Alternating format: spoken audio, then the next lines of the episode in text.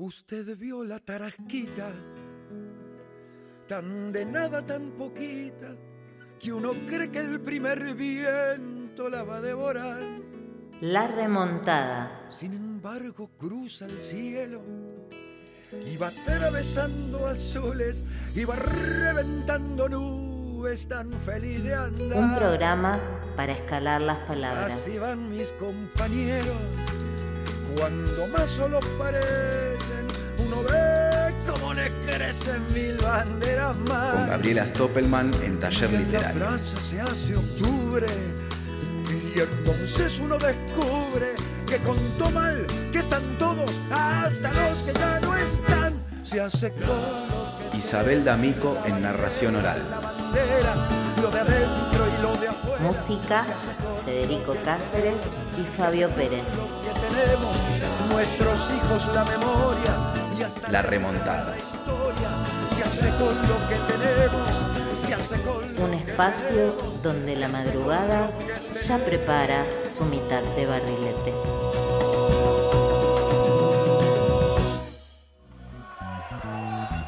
No, señores, no escapamos de las penas. Las cargamos, las cabalgamos, las asumimos. Porque para andar la alegría es necesario lo sufrido.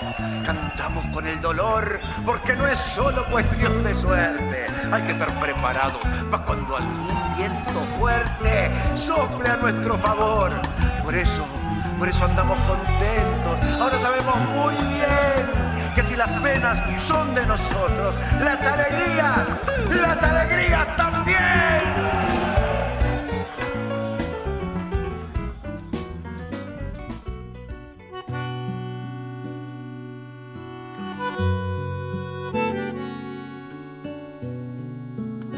Cosa, no? Cuesta hablar de la alegría. Del dolor, de la ausencia, de las heridas, se desovillan regueros de palabras, multitud de balbuceos que nunca llegan a la cima o terminan por ahogarse en honduras sin fondo. De la falta y la sed nacen poemas, canciones, asesinatos, desgracias, azares, torsiones de las sombras, eclipses de la luz. Pareciera así que la alegría o es muda o se ríe, o calla o su fraseo se parecen a espasmos nerviosos, a memorias repentinas que le recuerdan al cuerpo sus desatendidas circulaciones. Riachos y desembocaduras, vados y archipiélagos, cicatrices de nuestro territorio que de pronto se ven conmovidas por un sobresalto de la sangre y del aire una conmoción a tal punto excepcional de cuerpo y mente, un instante tan inmenso y sin cronología que el transcurrir cotidiano retrocede en su insipidez, lleno de vergüenza. Hay alegrías del momento, pequeñas complicidades entre dos miradas, guiños que llegan desde algún objeto en apariencia nada entrañable y de golpe, tomado por el halo de alguna memoria. Hay también alegrías de antes, alegrías un poco temerosas de volverse demasiado alegres, sabedoras de que las altas expectativas son propensas a eclipsar a los despuéses. Y hablando de despuéses, hay alegría de después.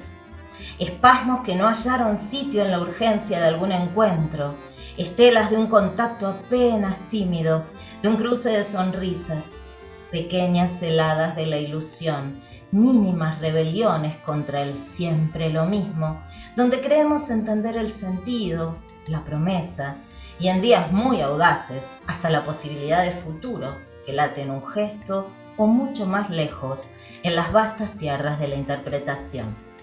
Pero digo, también hay tristezas del momento, tristezas de antes y tristezas de después. Entonces, ¿qué tiene de singular la alegría para volverse objeto abstracto de deseo y fachada de tanta mercancía?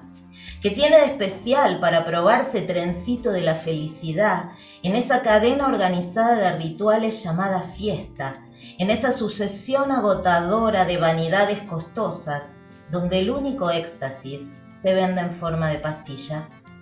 ¿Qué tiene la alegría cuando en medio de un desorden imprevisto el cuerpo baila aunque no sepa puede lo que no podía, muestra lo que ocultaba, grita, toca, come, bebe, sin cuidarse ni el disfraz ni el maquillaje.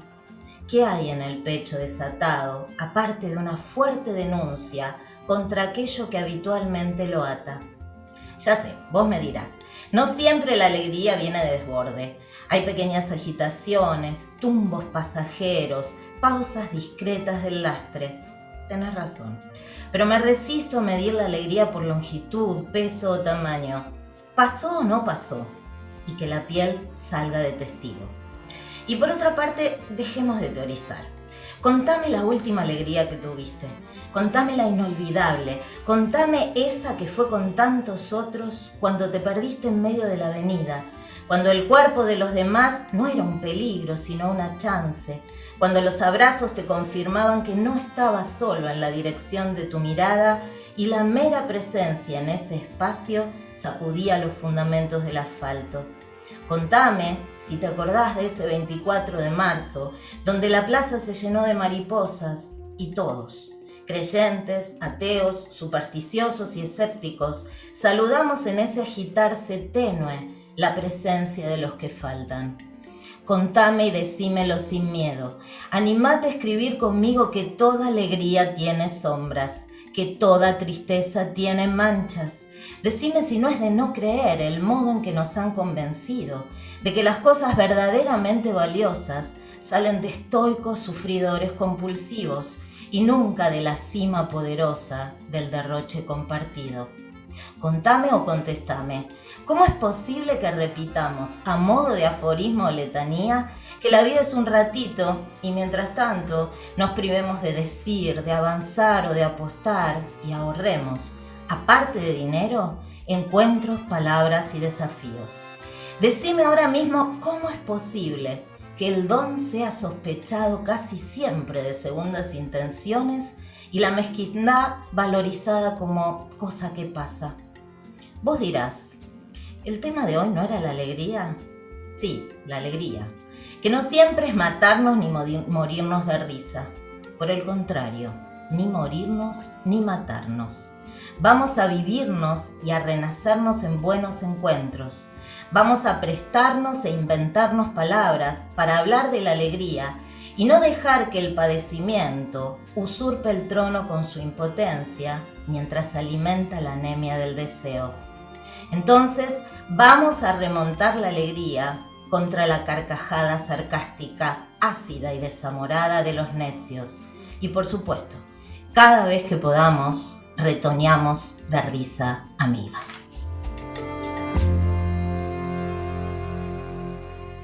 amigo de un tipo muy querido, que es Retamar, ¿no? Fernández Retamar.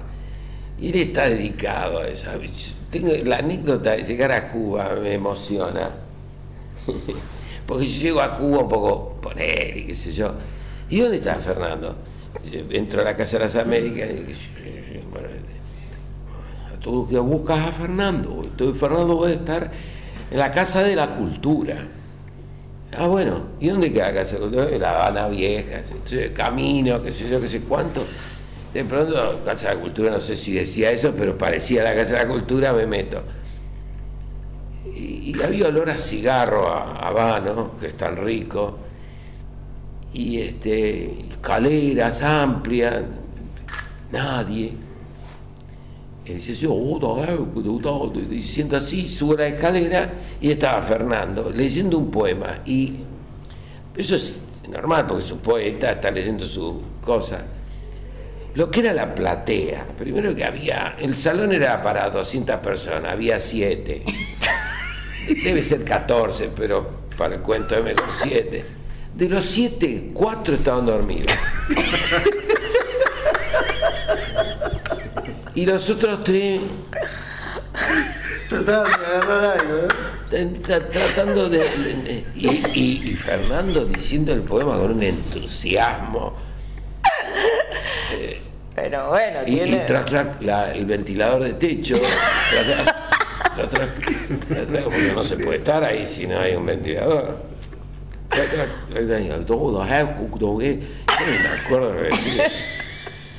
Bueno, pero hay un coraje en el poeta, en esa pero, situación. Coraje, sí. eso se coraje. Ese es Don Quijote. Un... Es Don Quijote. Y él es flaco y vacilando. Y, y acá está el compañero Norman. ¿no? Despiértanlo. Argentina. ¿no? Yo decía, quería hablar como con el tono grandilocuente del poema y decía, bueno, sí, soy argentino. Claro, declamando, ¿no? Era inadecuado. Qué lindo Retamares. Y este, este lugar se llama Calibán por él, ¿no?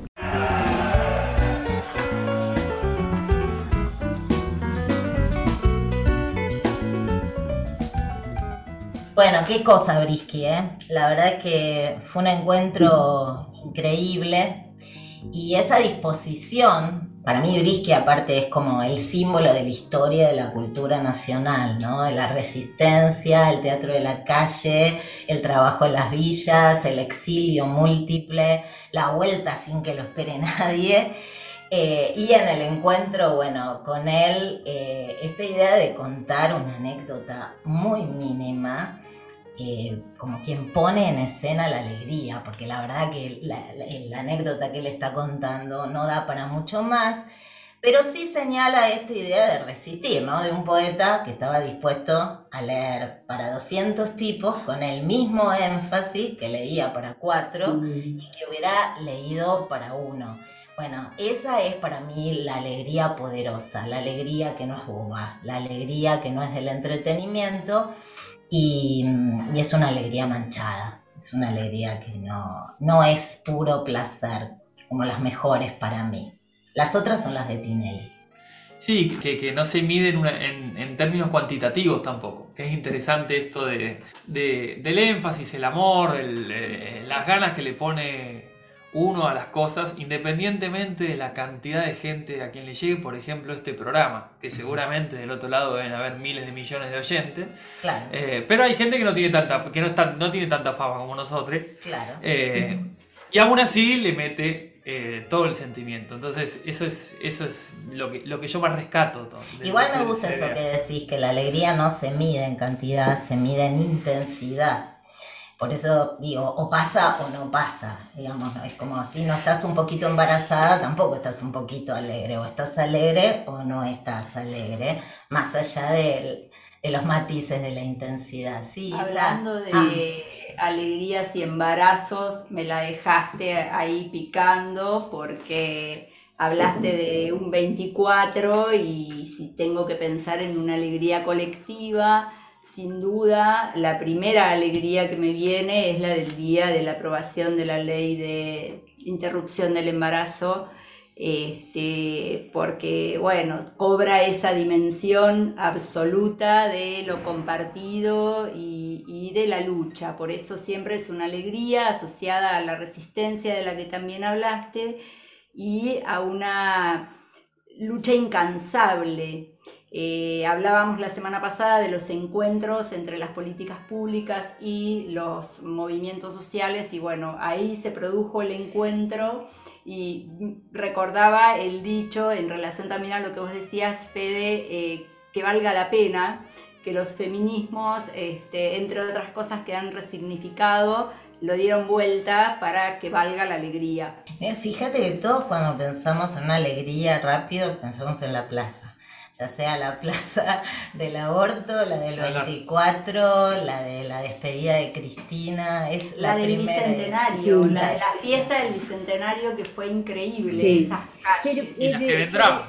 Perdón, sí, Vemos. yo lo que me detengo, o sea, no me, de- no me detuve en hechos, que comparto todo lo que dicen, pero sí me detengo en esto de que para mí la alegría no se cuenta, la alegría se vive, es como una acción constante, es una actitud, qué sé yo, eh, de repente es, es corporal, porque vos vas percibiendo eh, desde las pequeñas cosas que, que- que lo vas eh, como eh, metiendo en el cuerpo. Entonces una música te da un movimiento, un, digamos, un absurdo, puedes tener una humorada, desde lo más chiquitito, o una presencia, como me pasó hoy con unas pequeñas florcitas en una tierra muy árida que se llaman verbenas y tienen un colorido, pero brutal, 250 colores tienen, y, nacen en una, una, tierra árida.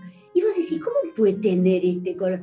Y me, te llena, o sea, es algo como que se te inyecta una actitud, un placer en el cuerpo, que hasta ni siquiera se puede contar.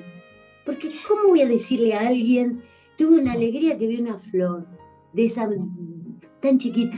O sea, es mío, es como más propio la alegría. Sí, no creo que, cuando los cuerpos son multitudinados, digamos como en la plaza, todo esto que vos decís se potencia increíblemente. Las plazas son alegrías más de llantos, de emoción, que de risa, ¿no? Un poco pensar eso de por qué siempre asociamos la alegría a la risa o al humor, que sí, evidentemente es una de las formas, pero la emoción, la intensidad, el desborde, eh, bueno, eso el cuerpo lo sabe. Y si el cuerpo no lo sabe, como dije antes, es porque no pasó.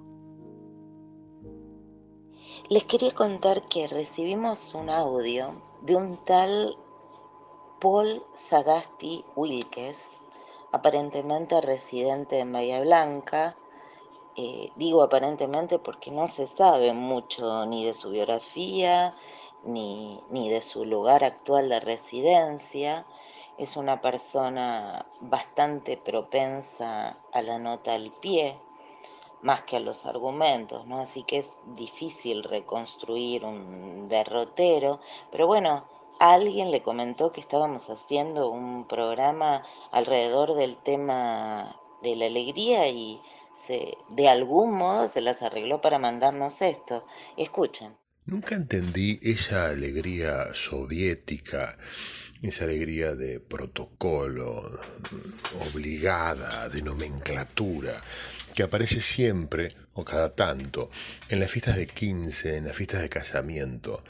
Em, me refiero a esa clase de celebración en donde todo está pautado, eh, como si fuese organizado no por un eh, wedding planner o como se llama a esa gente que lucra con la holgazanería ajena para divertirse, Em, sino eh, pareciera organizado por un, contratista, un gestor, o si se quiere, esos administradores de edificio que resuelven todo pintándolo de color beige.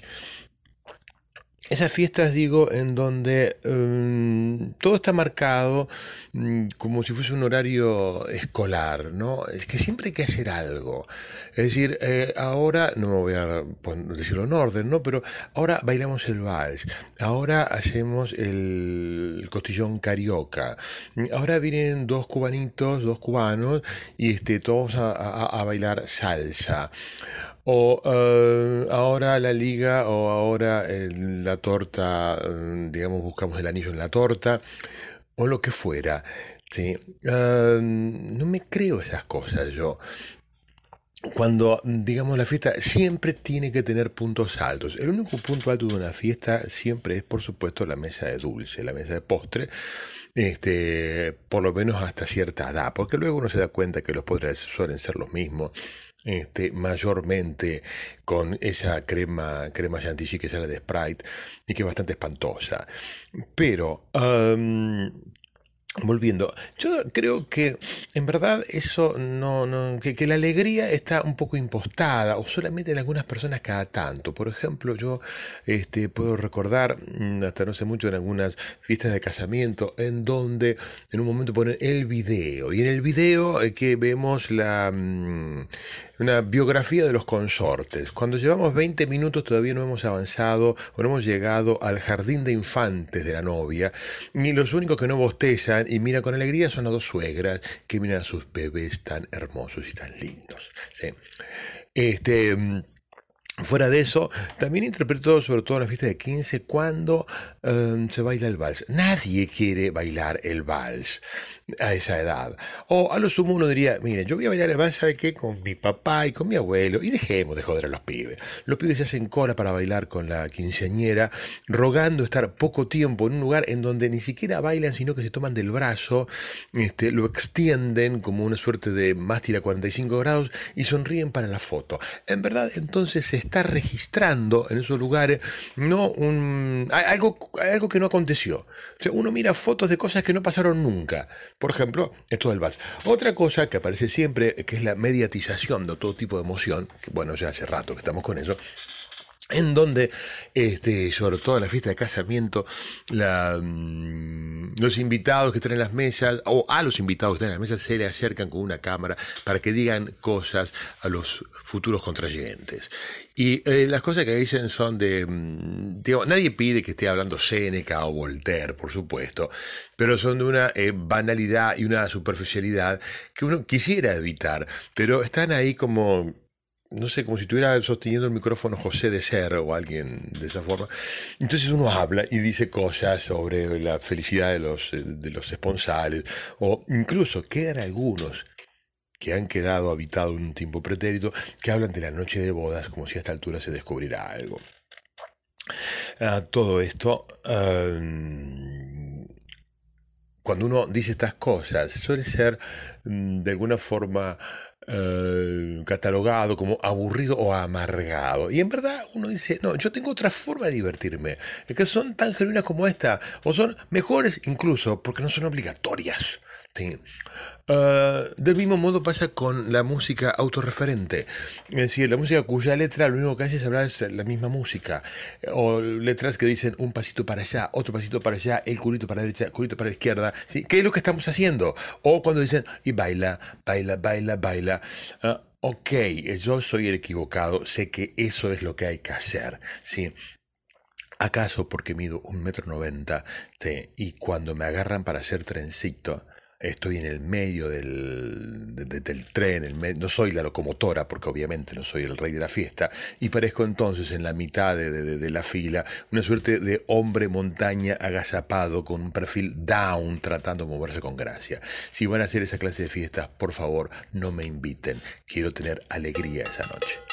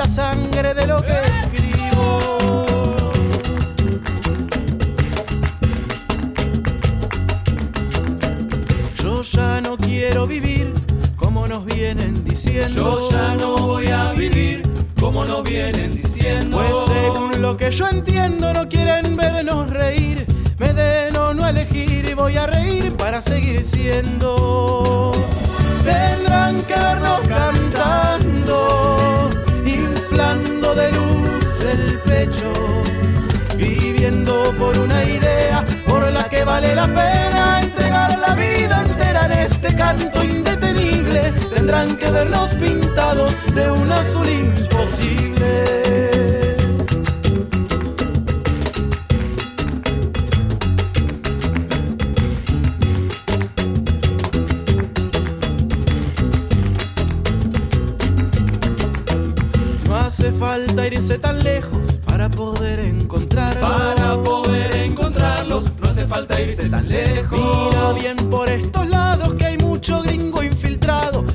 de ilustrado, a ellos solo les comento, vayan teniendo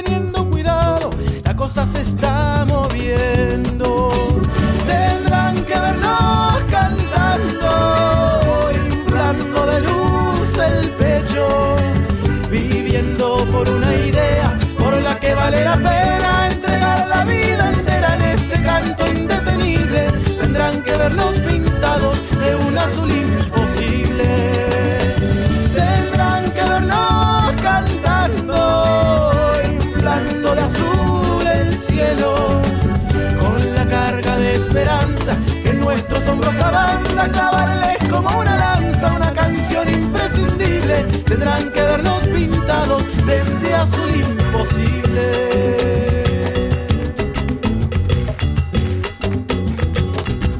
Y que no vengan a saquear la primavera, que es nuestra la vida entera y el poder de construir cada verdad. Y lucharemos con la arena que nos queda, nuestro azul, nuestra bandera y tizas que no paran de dibujar y se alzarán en plumas los pueblos heridos. Ante un sol desprevenido en lo más nuestro vamos a latir el mismo sueño. Y al fin va a llegar el día que empapados de alegría nos miraremos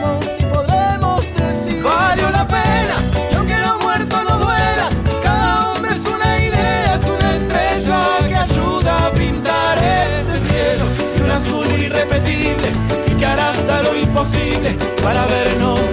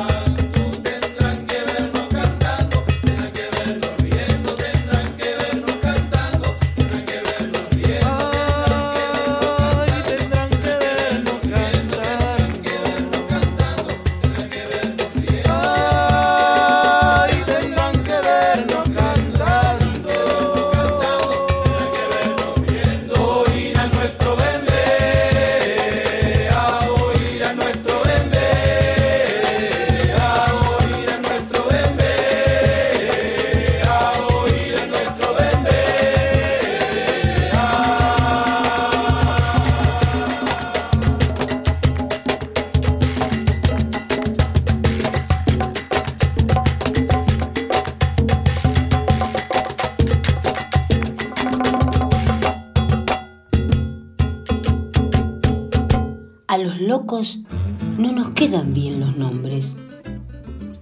Los demás seres llevan sus nombres como vestidos nuevos. Los balbucean al fundar amigos. Los hacen imprimir en tarjetitas blancas que luego van de mano en mano con la alegría de las cosas simples. Y qué alegría muestran los Alfredos, los Antonios, los pobres Juanes, y los taciturnos Sergios, los Alejandros con olor a mar. Todos se extienden desde la misma garganta con que cantan sus nombres envidiables como banderas bélicas. Tus nombres que se quedan en la tierra sonando, aunque ellos con sus huesos se vayan a la sombra. Pero los locos, ay Señor, los locos que de tanto olvidar nos asfixiamos, los pobres locos que hasta la risa confundimos y a quienes la alegría se nos llena de lágrimas. ¿Cómo vamos a andar con los nombres a rastras, cuidándolos, puliéndolos como mínimos animales de plata? Viendo con estos ojos que ni el sueño somete, que no se pierdan entre el polvo que nos halaga y odia Los locos no podemos anhelar que nos nombre. Pero, pero también lo olvidaremos. Roque Dalton. Convoco aquí a todos los poetas que sufran de falta de inspiración que quizá de tanto mirar la luna no tengan noción alguna de que hay vida a su alrededor.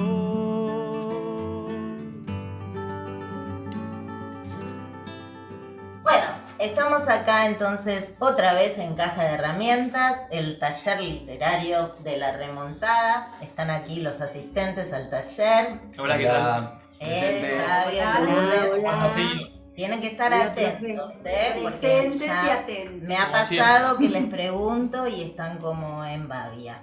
Bueno, hoy vamos a hablar de un poetazo. Vamos a hablar de Bustriazo Ortiz, un poeta pampeano que su vida sola daría para escribir eh, una novela.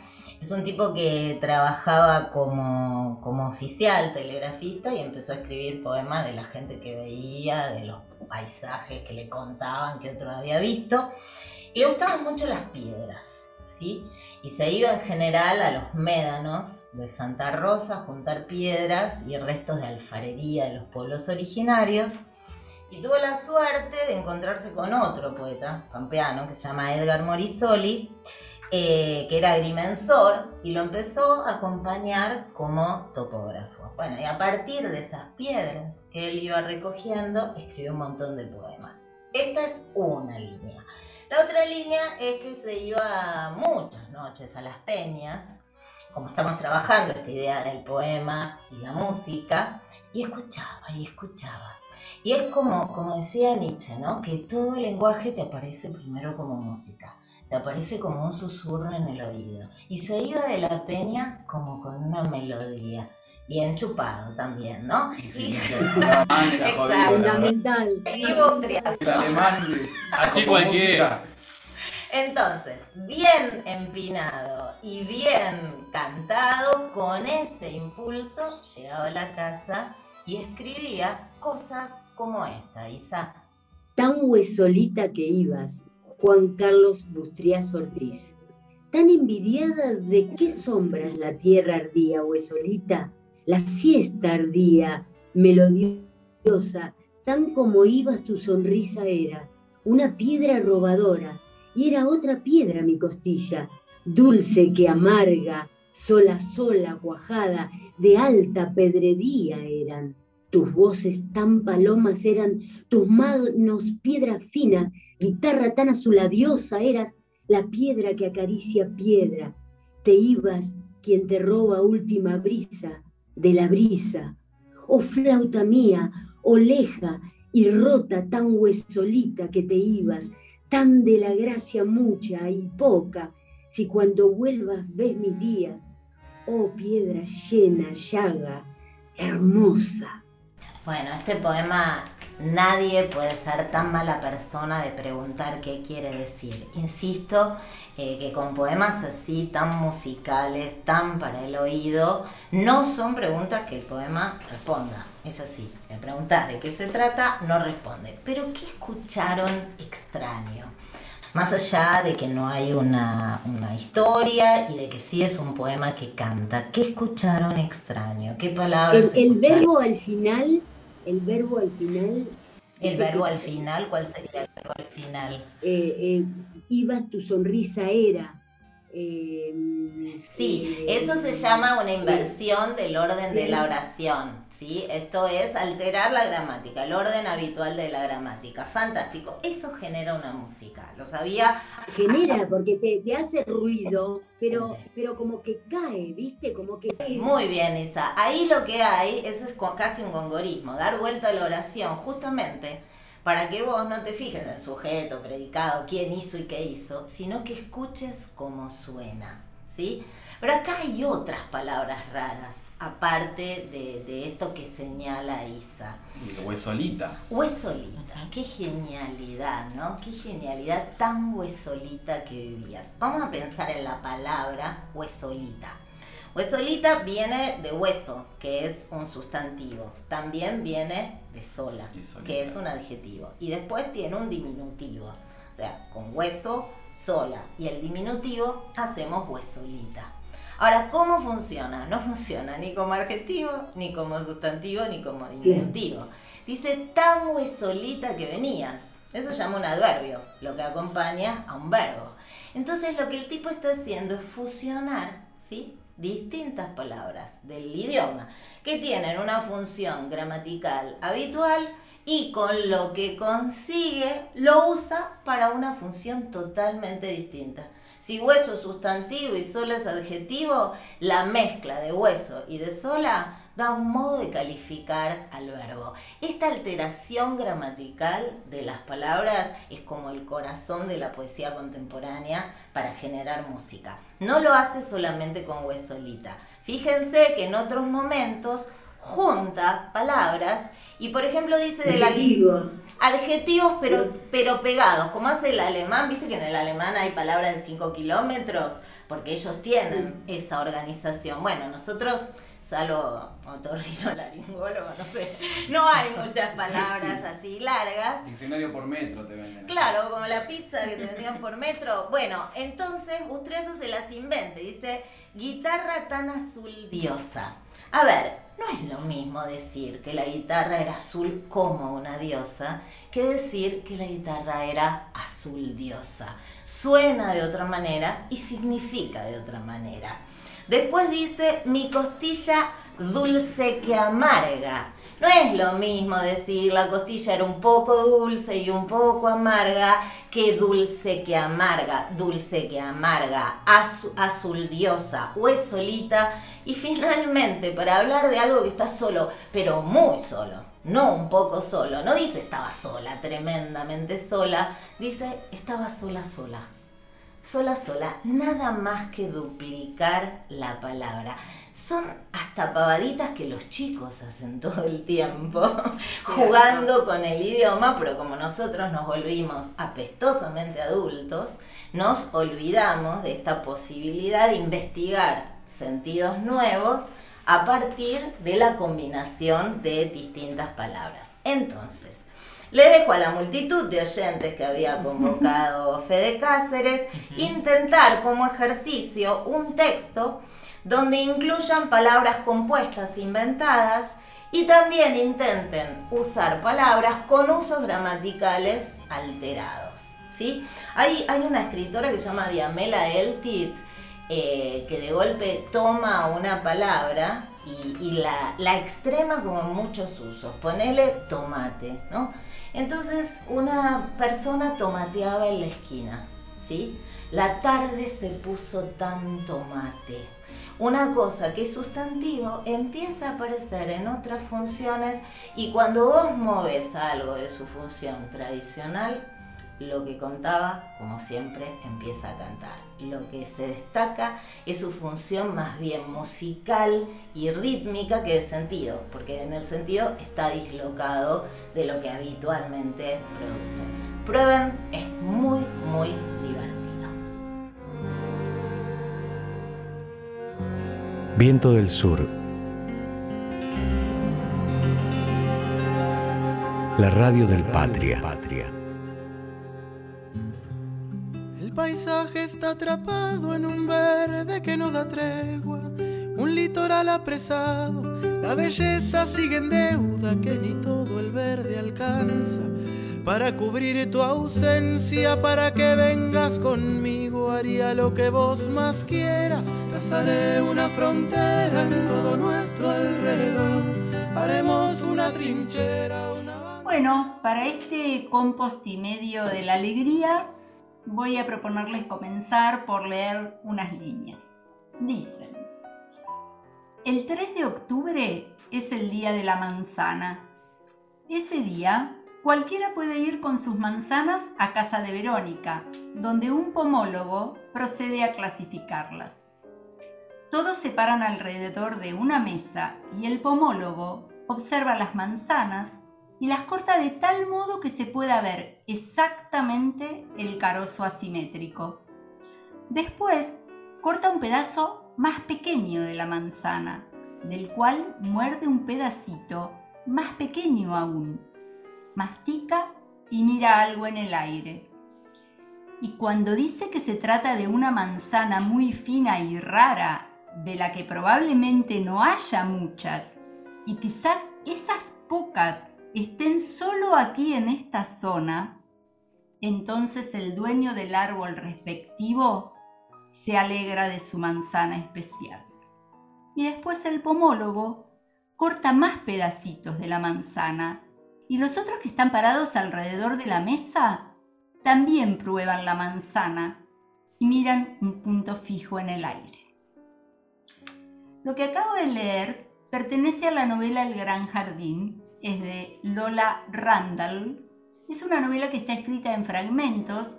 Es una mujer que se muda con su familia desde Berlín a un puesto de granjeros y desde ahí ella mira con ojos pretendidamente ingenuos todo lo que pasa a su alrededor, tanto con las personas como con los cultivos del lugar. Y sobre todo presta, hace foco en la interacción entre ambas cosas, en el modo en que se afectan mutuamente. Y por eso es que me gustaría hablar de algo que no sé si existe, pero que podría llamarse la alegría vegetal. En otra parte de la novela, la autora habla de la felicidad y dice, a ver si me sale porque es medio trabalenguas esto, ¿eh? vamos a probar. Dice, la felicidad y la infelicidad alternan en diversas formas e intensidades. En rigor, las que alternan son la felicidad por un lado y la no felicidad y la infelicidad por el otro. Porque la no felicidad no significa automáticamente infelicidad. Pasa que nosotros en general pensamos a la felicidad como un estado más permanente y a la alegría como uno más transitorio. Aunque también sabemos, hay personas que tienen lo que se dice un carácter alegre y lo saben mantener aún en situaciones muy adversas. O quizás se trate de que saben impregnar con ese estado a los periodos justamente de los que hablaba la autora de la novela, esos periodos de no felicidad. Desde esa perspectiva entonces la alegría no estaría vinculada a la felicidad, pero sí le estaría muy vedada a la infelicidad. Porque cuando la, la contentura perdón, se usa para disimular las tristezas, esas, esas no son verdaderas alegrías, son máscaras. Y ese no es el tema que nos ocupa hoy. Me vuelvo a preguntar entonces si es que existe algo como la alegría vegetal y pienso en el modo de estar en el mundo de las plantas, tan arraigadas a sus raíces ocultas bajo tierra, tan desplegadas por sobre la superficie en busca del sol para transformar esa energía dispersa en cuerpo vivo. ¿Alguna vez habían pensado que las plantas no dependen de los seres humanos ni de los animales para sobrevivir? Por el contrario, son las plantas las que posibilitan la vida de las otras especies. Quizás entonces la alegría vegetal sea esa forma de estar en el mundo, haciendo mundos posibles, una y otra vez. Ahora bien, como ustedes saben, en todo cuento se cuentan por lo menos dos historias. En los fragmentos de El Gran Jardín también se cuentan por lo menos dos historias que además se multiplican en el entrecruzamiento de los fragmentos que componen a la novela. En el caso del día de la manzana que leí al comienzo, además de enterarme que existe algo llamado pomología, una rama de la botánica que se ocupa de los árboles frutales, supe por un instante que la alegría es asimétrica, se come en porciones muy pequeñas y se transparenta en el aire.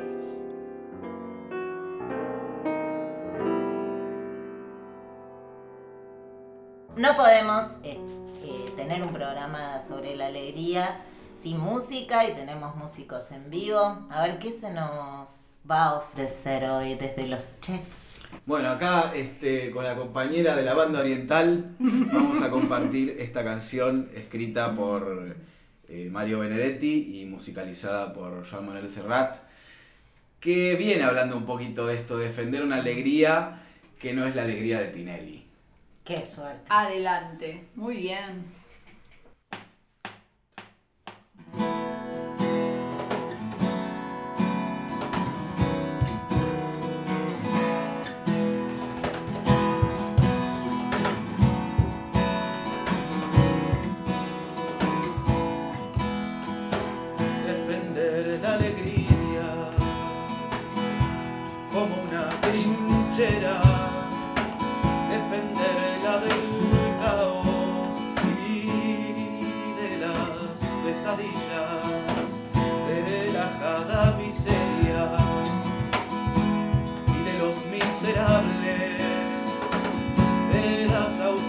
vidas breves.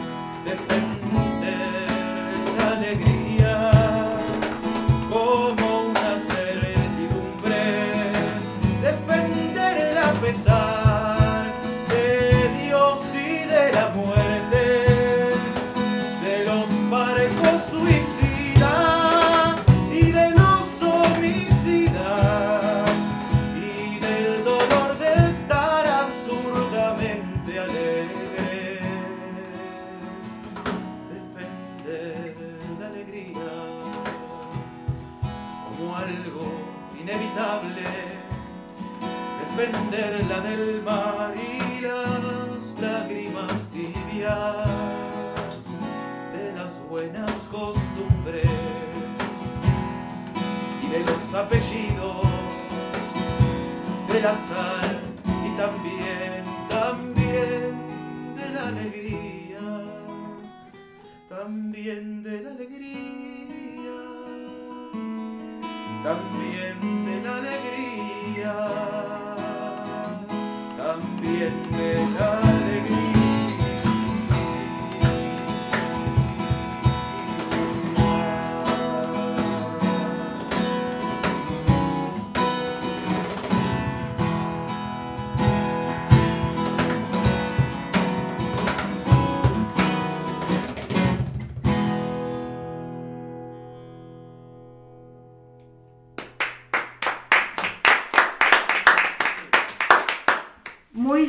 versión, muy linda versión y aparte no sé si notaron ayornada a los tiempos pandémicos.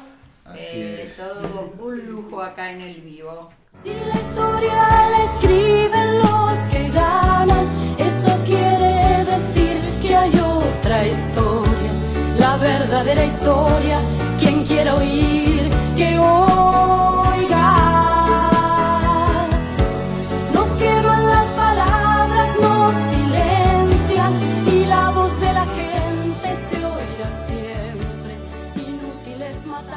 En estos días se cumplen 114 años del nacimiento del querido Homero Mansi.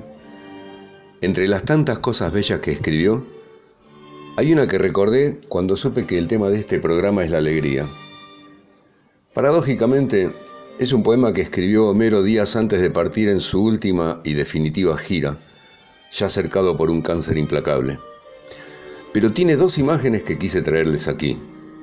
Él dijo, evoco a los niños que yacen contemplando el yeso de los hospitales.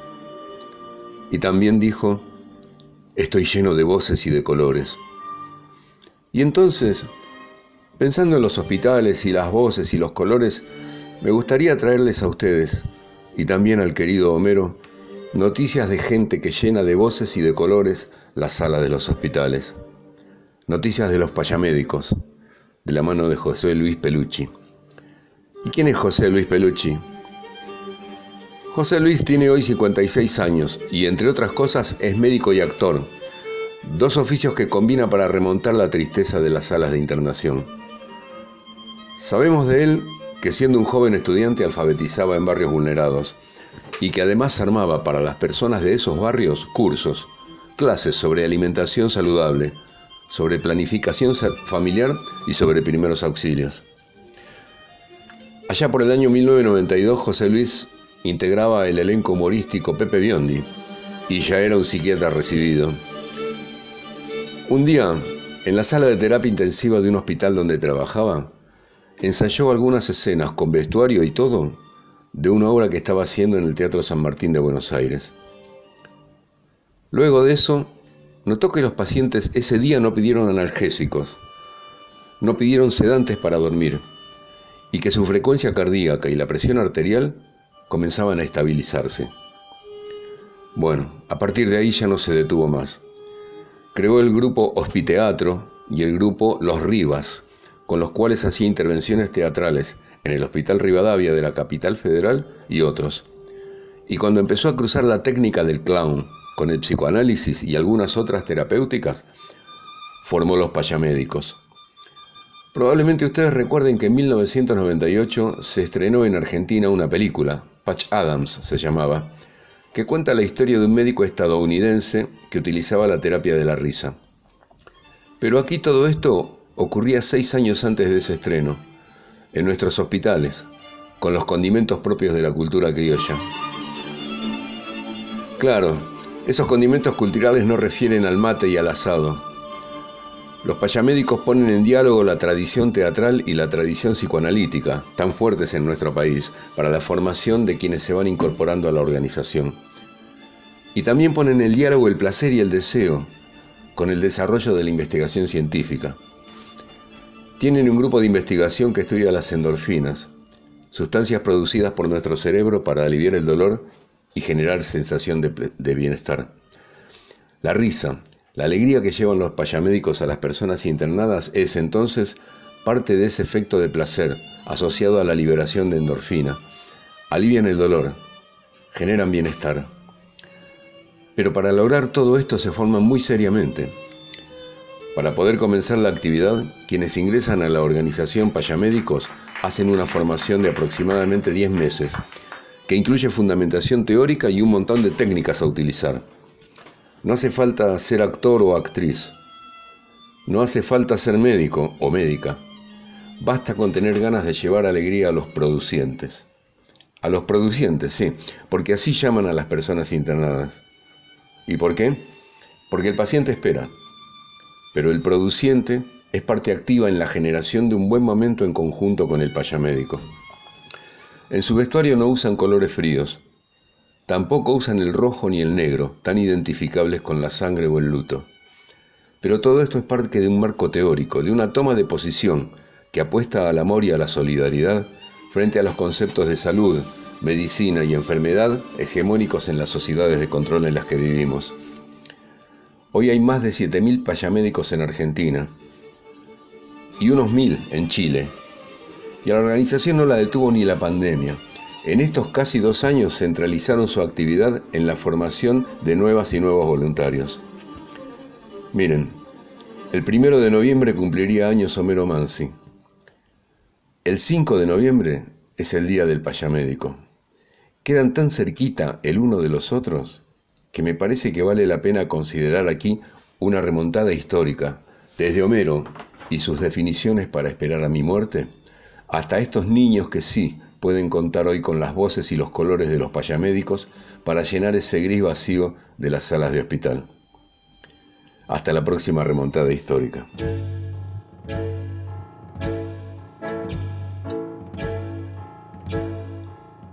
Qué lindo esto de que el dolor desaparece cuando la gente se puede reír. Yo escuchaba esta columna de Rodolfo Rodríguez y pensaba en Monster Inc. ¿Ustedes vieron Monster Inc? Genial. Bueno, justamente eh, en esa película infantil, entre comillas, tan surrealista, eh, hay toda una fábrica de, de tipos que usan a los monstruos para eh, asustar a los chicos y a partir de la energía de los gritos y del dolor, si ustedes quieren, del susto de los chicos, ellos generan su propia energía y su propio negocio. Hasta que finalmente, voy a spoilear la película, que igual ya lo vio todo el mundo, se descubre que cuando la energía viene de la risa es mucho más eficiente y hasta más rentable, por decirlo de alguna manera, que la energía que viene del dolor. Yo creo que esto de, de, que nos cuesta la alegría, pues nos costó hablar de la alegría y cuesta pensar la alegría, es un poco cultural, ¿no? Una sociedad que nace pensando eh, que la gente más profunda es la gente que más sufre, que gracias al sacrificio nos vamos a ganar el cielo, que el dolor nos va a traer eh, un premio y, que la gente intensa y feliz eh, de algún modo le está debiendo al sufrimiento o al dolor alguna cosa. No quiero acusar a las religiones solamente, que tienen gran parte de culpa, eh, sino también a las morales cotidianas, ¿no? Porque la religión para muchos hoy no tiene tanta impronta, pero uno se va inventando sus propios dioses, entonces sigue debiendo, sigue sintiendo culpa de pasarla bien, sigue sintiendo culpa de disfrutar. Sí, y en ámbitos académicos también se escucha mucho eso, o sea, no solo en religiosos. Esta idea de, de que la felicidad, la gente feliz es eh, la gente idiota. ¿No? Eh, y la gente infeliz, digamos, son, son aquellos que han descubierto las injusticias en el mundo, como si justamente no se pudiese eh, combatir eh, con esa alegría, como si esa alegría no fuese justamente lo que decías de Monster Inc., ¿no? El potenciador principal y se, se transforma en un, un, discurso que la da de progre en totalmente reaccionario, funcional a, a esta idea de la derecha, de, bueno, uniéndolo con lo de con lo de Benedetti de defender la alegría de la propia alegría, ¿no? De, pero ¿cuál sería? La alegría de Tinelli, la alegría esto de... Esto de que la derecha siempre ha sido una especialista en adueñarse y en reapropiar o resignificar eh, algunos símbolos eh, de los ambientes progresistas, digamos, de los movimientos populares, ¿no? O sea, hace dos años venía la revolución de la alegría a pasarnos por arriba. Y ahora se quieren apropiar de la libertad, digamos, de esos conceptos, ¿no? Entonces eh, me parece que está, que está buenísimo esto que aclarás, digamos, eh, y, y, también tener cuidado con, ese, con esa idea de que, de que la tristeza por tristeza simplemente nos va a llevar a algún lado más eh, de razonamiento. Y no necesariamente es así, al contrario, la potencia está en otro lado. No, la, la derecha es especialista en, en, lo que yo en una época llamaba palabras globos, ¿no? De hecho ponían globos, las vacían, las dejan sin sentido y no importa si se pinchan o no se pinchan porque son un reguero de pólvora que se va impregnando en la subjetividad de la gente. Eso por un lado. Y después hablaste de, de Ahí, ahí voy, Isa. Hablaste de, de sí. los ámbitos académicos. O pensar cómo se llama un transcurso universitario, carrera. Si vos tenés que estudiar corriendo, con la misma urgencia que después vas a producir, es evidente que no lo vas a disfrutar. Y vas a llegar cansado. Exactamente, porque el agotamiento es el sufrimiento que señala que trabajaste, que no sos un vago y que entonces te mereces, te mereces. un título universitario o el premio. Las palabras están llenas de castigos. Sí, además, de... perdón, perdón, pero además en carrera está la competencia. Sí, Eso es, o sea, porque no es correr, no es salir a trotar, es una carrera, es ganarle al otro, a la otra o al otro. Bueno, creo que hoy eh, también tenemos, podemos, podemos hablar de la alegría de reapropiarnos de las palabras y de cambiar los sentidos, como en el poema eh, cambiar la función gramatical de una palabra o en la- lo que nos contaba Rodolfo Rodríguez de cómo llaman a los producientes, no a los pacientes, este, con todo el universo que eso transforma en otro sentido. Así que esa también es nuestra alegría, no solo pensar que la derecha se apropia de, de palabras para vaciarlas, saber todo lo que nosotros podemos hacer. Lo que quería decir que, bueno, son las argucias del poder. Cuanto más triste, más aislado, eh, más creí- creer en la meritocracia, esa cosa individual, mezquina, este, justamente es donde ellos ahí mejor operan. Pero quería destacar una pequeña cosa en este devenir de lo que son los, lo que fueron los payamédicos y quería rescatar la alegría de un grupo que se llama Los Villurqueros, que en esta época de pandemia, como los chicos en los hospitales no podían compartir juegos, comenzaron a hacer las cajas lúdicas, que son cajas con todos eh, muñecos, juegos, eh, con eh, material reciclable. Se pueden hacer hasta pelotitas con bolsitas eh, envueltas en globo, en pedazos de globo, y hasta pican. Son cosas maravillosas que se están haciendo y la verdad lo, lo rescato porque hasta con esas eh, eh, tapas de, de algunos frascos que parecen como un sifón, nació Sinforoso, que es uno de los personajes que se hacen con tapitas de gaseosas, y en esto van en una caja con una dedicación forrada, porque los chicos se quedan con esa caja. Y van títeres con medias y muchos personajes que hasta los médicos lo utilizan para contar algunas historias que no son tan felices a esos chicos que van a tener que enfrentar una enfermedad. Y fíjate cómo se va comunicando con estos personajes en esas cajas lúdicas de aquellos que pensaron en ese momento, ¿no? De la niñez y el sufrimiento ante una enfermedad. Así que bueno, los payamédicos, los billurqueros, estas cajas lúdicas, para mí son parte de la alegría que tenemos que seguir abonando, ¿no? Vos dijiste recién la palabra debilitar. Bueno, hicimos un programa sobre la alegría y no nombramos al filósofo de la alegría, que es Spinoza. Ah, pensé que era Palito Ortega. No, no, ese vino después. Es un heredero de Spinoza. Claro. Este era holandés y es del otro tucumano. Bueno, el holandés eh, hablaba de la alegría no como un estar contento. La alegría es disponer de la potencia que somos y poder potenciar a otro. Y la tristeza es indisponer de tu potencia, es la mala vibra. Cuando alguien te tira una mala vibra y vos decís me agotó, me cansó, no sé qué hizo. Y entristecer a otro también es sacarle su potencia, casi como parasitarlo. Bueno, ¿cuánto sabe la derecha de hacer con palabras eso? La pregunta sería, ¿y nosotros qué hacemos con las palabras? ¿Cuándo vamos a empezar a hacer algo importante para disputar las palabras? No como estrategia. La poesía también disputa la palabra. Es un recurso que podríamos usar. Hola, soy Diego Capusotto. Eh, para mí la remontada es simplemente una insistencia sexual.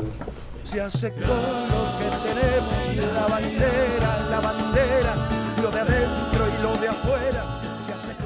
fue La Remontada. lo que tenemos, nuestros hijos la memoria. Un programa para ponernos bien la vida que nos pusimos al revés. Se hace con lo que tenemos, se hace con lo que tenemos.